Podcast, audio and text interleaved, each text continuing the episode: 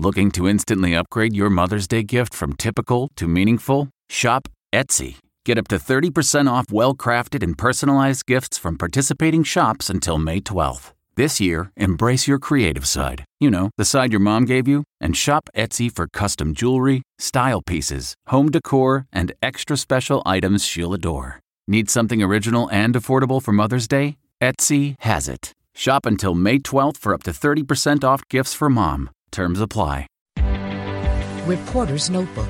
I'm Steve Futterman in Los Angeles. This week marks the 30th anniversary of Magic Johnson's shocking announcement that he had the HIV virus.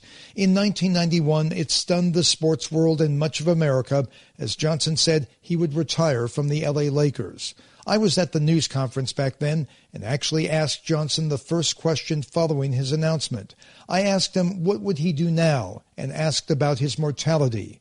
In 1991, I'm sure most of us at that news conference did not think Magic Johnson would survive, certainly not 30 years.